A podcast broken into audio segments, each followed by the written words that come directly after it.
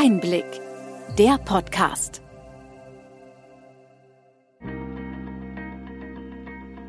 Sie hören den Einblick-Podcast, der Podcast für den tieferen, aber knackigen Einblick in die relevanten Ereignisse des Gesundheitswesens der vergangenen Woche vom Gesundheitsmanagement der Berlin Chemie. Heute ist der 22. Januar 2021. Welche Themen stehen diese Woche im Mittelpunkt? Wir werden uns mit einigen Aspekten der Corona-Pandemie befassen.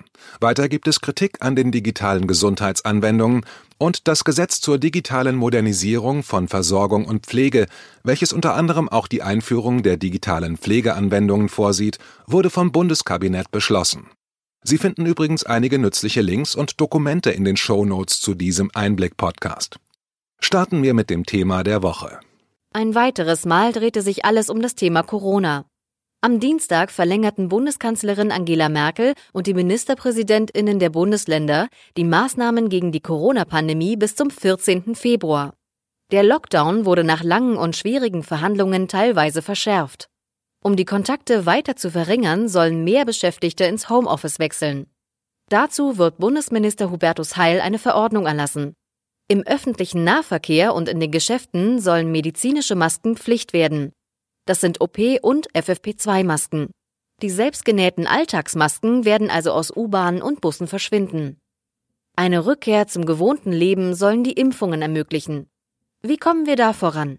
Seit dem Start Ende letzten Jahres wurden inzwischen deutlich mehr als 1,3 Millionen Erstimpfungen durchgeführt. Eine wichtige Frage für die Akzeptanz in der Bevölkerung ist dabei die Sicherheit der zugelassenen Impfstoffe. Neben der Wirksamkeit hatten Verträglichkeit und Sicherheit Priorität bei der Entwicklung. Erfreulicherweise erwiesen sich die ersten Impfstoffe als gut verträglich. In den Phase 3 Studien nahmen zwischen 20.000 und 45.000 Menschen teil, davon bekam die Hälfte den Wirkstoff. Das sind zehnmal so viele TeilnehmerInnen als normal üblich, deshalb haben die Firmen eine gute Datenbasis. Doch auch nach der Zulassung werden die Impfstoffe weiter auf Verträglichkeit überprüft. Unter den Geimpften werden Freiwillige geworben, die bis zu einem Jahr nach der Impfung Auskunft über ihren Gesundheitszustand und mögliche Impfreaktionen geben sollen. Dafür hat das Paul-Ehrlich-Institut die App SafeVac 2.0 bereitgestellt. Aber es gibt auch die Möglichkeit, sich spontan bei den Arzneimittelbehörden zu melden. Wie soll das funktionieren? Auf dem Meldeportal www.nebenwirkungen.bund.de kann man einfach Nebenwirkungen mitteilen. Diese Meldungen werden weitergeleitet und kommen schließlich in die Nebenwirkungsdatenbank der Europäischen Union. Sie finden den Link zum Meldeportal in den Show Notes zu dieser Podcast-Folge. Das Paul-Ehrlich-Institut veröffentlicht wöchentliche Sicherheitsberichte, die im Internet zu finden sind. So können die BürgerInnen sich einen eigenen Einblick zur Sicherheit der Impfungen machen. Inzwischen gibt es aber auch Kritik an der Priorisierung, mit der die Impfungen durchgeführt werden sollen. Aus diesem Grund hat die zweitgrößte gesetzliche Krankenkasse, die Barmer, ein Konzept vorgestellt, das eine bessere Priorisierung der Impfungen anhand der Berücksichtigung von Vorerkrankungen vorsieht. Mit diesen Daten könnte der Einfluss auf das Risiko für Covid-19-Erkrankte besser abgeschätzt werden, betonte Barmer-Chef Christoph Straub. Er möchte das Konzept neben dem Bundesgesundheitsministerium auch den Landesministerinnen vorstellen, die für die Impfeinladungen zuständig sind. Auch mit den anderen Krankenkassen wird das Gespräch gesucht, um für den besseren Einsatz der vorhandenen Daten bei den Kassen zu werben. Die Zahl der Todesfälle könne durch eine verfeinerte Priorisierung deutlich gesenkt werden. Um den krankheitsbedingten Anspruch auf einen frühen Impftermin nachweisen zu können, kann man sich ein Attest von den behandelnden Ärztinnen ausstellen lassen. Die Kassenärztliche Bundesvereinigung KBV hatte beim Gesundheitsministerium angefragt, ob diese Bescheinigungen möglichst einfach erstellt werden könnten. Eine formlose Bescheinigung, dass eine entsprechende Erkrankung besteht, sei ausreichend, so die Antwort des Ministeriums. Gänzlich auf Atteste wollte man in der Politik aber nicht verzichten. Gibt es weitere Nachrichten zu Corona? Ja, viele Medien kritisieren die Verlässlichkeit der gemeldeten Corona-Infektionen. Die zuständigen Gesundheitsämter haben oft Schwierigkeiten, ihre Meldepflicht gegenüber dem Robert Koch Institut zu erfüllen. Neuinfektionen werden so verspätet gemeldet und dies verzerrt die Sieben-Tage-Inzidenz, monierte das Zentralinstitut für die kassenärztliche Versorgung. Verzerrungen bei diesem Wert sind problematisch, weil die Politik viele ihrer Maßnahmen und Verordnungen daran orientiert. Fehler durch die analoge Technik in den Gesundheitsämtern sind ein bekanntes Problem. Wie geht es da mit der Digitalisierung voran? Da gibt es gute und schlechte Nachrichten. Erst ein Drittel der Gesundheitsämter nutzte Ende Dezember die Software SORMAS. Allerdings war das gegenüber dem Vormonat ein Anstieg um 56 Prozent.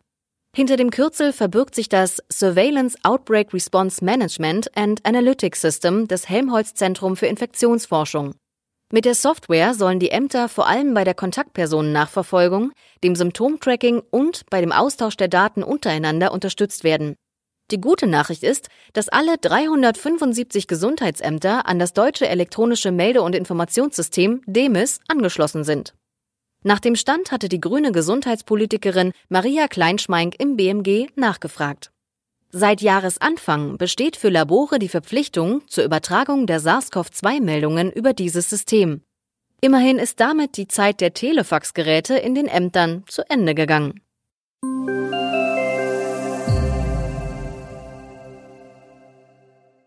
Bleiben wir bei den Möglichkeiten der Digitalisierung im Kampf gegen die Corona-Pandemie. WissenschaftlerInnen der Stanford-Universität und des Mount Sinai Health System haben Unregelmäßigkeiten in der Herzfrequenz ausfindig gemacht, die frühzeitig auf eine Infektion hindeuten können. Die Herzfrequenz wird von Devices wie der Apple Watch gemessen. So könnte eine Infektion mit dem Coronavirus entdeckt werden, und zwar schon vor dem Auftreten erster Symptome. Das sind gute Nachrichten für die Zukunft. Aber bleiben wir im Hier und Jetzt und schauen auf den Start der elektronischen Patientenakte EPA. Wie verlief der? Der große Run ist ausgeblieben. PolitikerInnen machen dafür das schwierige Anmeldeverfahren verantwortlich. Wer die elektronische Akte nutzen möchte, muss teilweise in den Geschäftsstellen der Krankenkassen vorsprechen. Lediglich die AOK und die Techniker Krankenkasse bieten ein digitales Authentifizierungsverfahren an. Die Politik hatte das eigentlich anders geplant. Richtig, im entsprechenden Paragraphen steht, dass Versicherte berechtigt sein sollen, auf die elektronische Patientenakte mittels elektronischer Gesundheitskarte barrierefrei zuzugreifen, wenn sie sich für diesen Zugriff jeweils durch ein geeignetes technisches Verfahren authentifiziert haben. Wie dieses geeignete technische Verfahren aussehen soll, darüber gab es im Vorfeld der Einführung viele Gespräche zwischen Krankenkassen, der für die EPA-Infrastruktur zuständigen Gematik sowie dem Bundesamt für Sicherheit in der Informationstechnik. Offenbar jedoch nicht genug, kommentierte der Tagesspiegel. Wir bleiben an dem Thema dran und schauen, wie sich die digitale Welt hier entwickelt.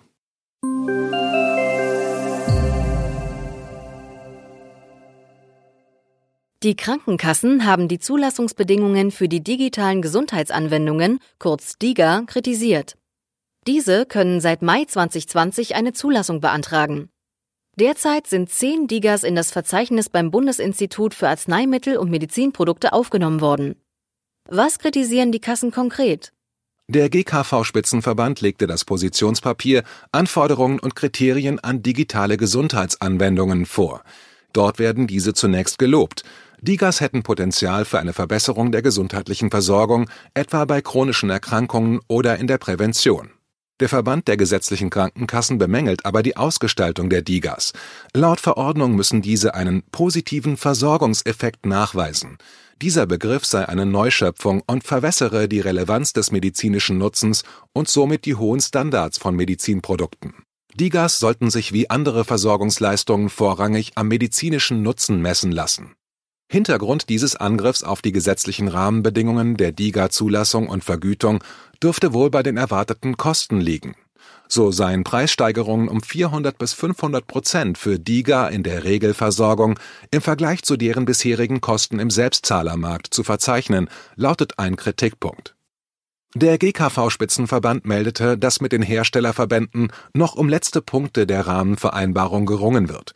Besonders das sogenannte Fast-Track-Verfahren müsse durch ein dem Wirtschaftlichkeitsgebot entsprechendes Verfahren ersetzt werden. Aber es gab auch Kritik am Vorstoß der Krankenkassen. Welche? Der Bundesverband der Arzneimittelhersteller BAH wird sich weiter dafür einsetzen, dass die derzeit geltenden gesetzlichen Rahmenbedingungen für die Zulassung und Vergütung von Digas beibehalten und nicht verschärft werden. Derzeit läuft ein Schiedsverfahren um die von den Kassen gewünschten Höchstbeiträge. Da bleiben wir in jedem Fall dran. Nach den digitalen Gesundheitsanwendungen DIGA sind nun die digitalen Pflegeanwendungen DIPA in der Pipeline des BMG. An diese werden hohe Erwartungen gerichtet. Das Gesetz zur digitalen Modernisierung von Versorgung und Pflege, kurz DVPMG, wurde am Mittwoch vom Bundeskabinett beschlossen und soll bis Mitte des Jahres verabschiedet werden. Wir haben den beschlossenen Gesetzesentwurf in den Show Notes verlinkt. DPAs können, analog zu den DIGAs, Apps oder browserbasierte Web-Anwendungen sein. Der Gesetzgeber kann sich verschiedene Anwendungsbereiche vorstellen, etwa das Stabilisieren oder Verbessern des eigenen Gesundheitszustandes durch Übungen und Training, wie etwa bei der Sturzprävention, personalisierte Gedächtnisspiele für Menschen mit Demenz, Versorgung von Menschen mit Dekubitus oder die Kommunikation zwischen Pflegefachkräften und Angehörigen. Gibt es da auch Kritik von den Krankenkassen wie bei den DIGAs?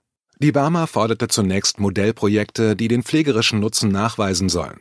Wie groß der pflegerische DIPA-Nutzen in der Versorgung sein wird, könne derzeit noch nicht eingeschätzt werden, heißt es seitens der Kasse.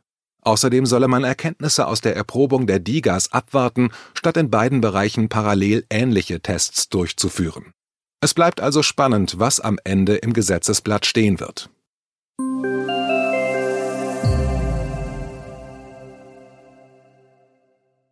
Hausärztinnen und Apotheken arbeiten bei der Arzneimitteltherapiesicherheit in einem Pilotprojekt von GWQ Service Plus und dem Hausärzteverband Nordrhein zusammen. Ab April wird ein gemeinsames Medikationsmanagement erprobt. Ziel ist es, arzneimittelinduzierte Probleme deutlich zu reduzieren.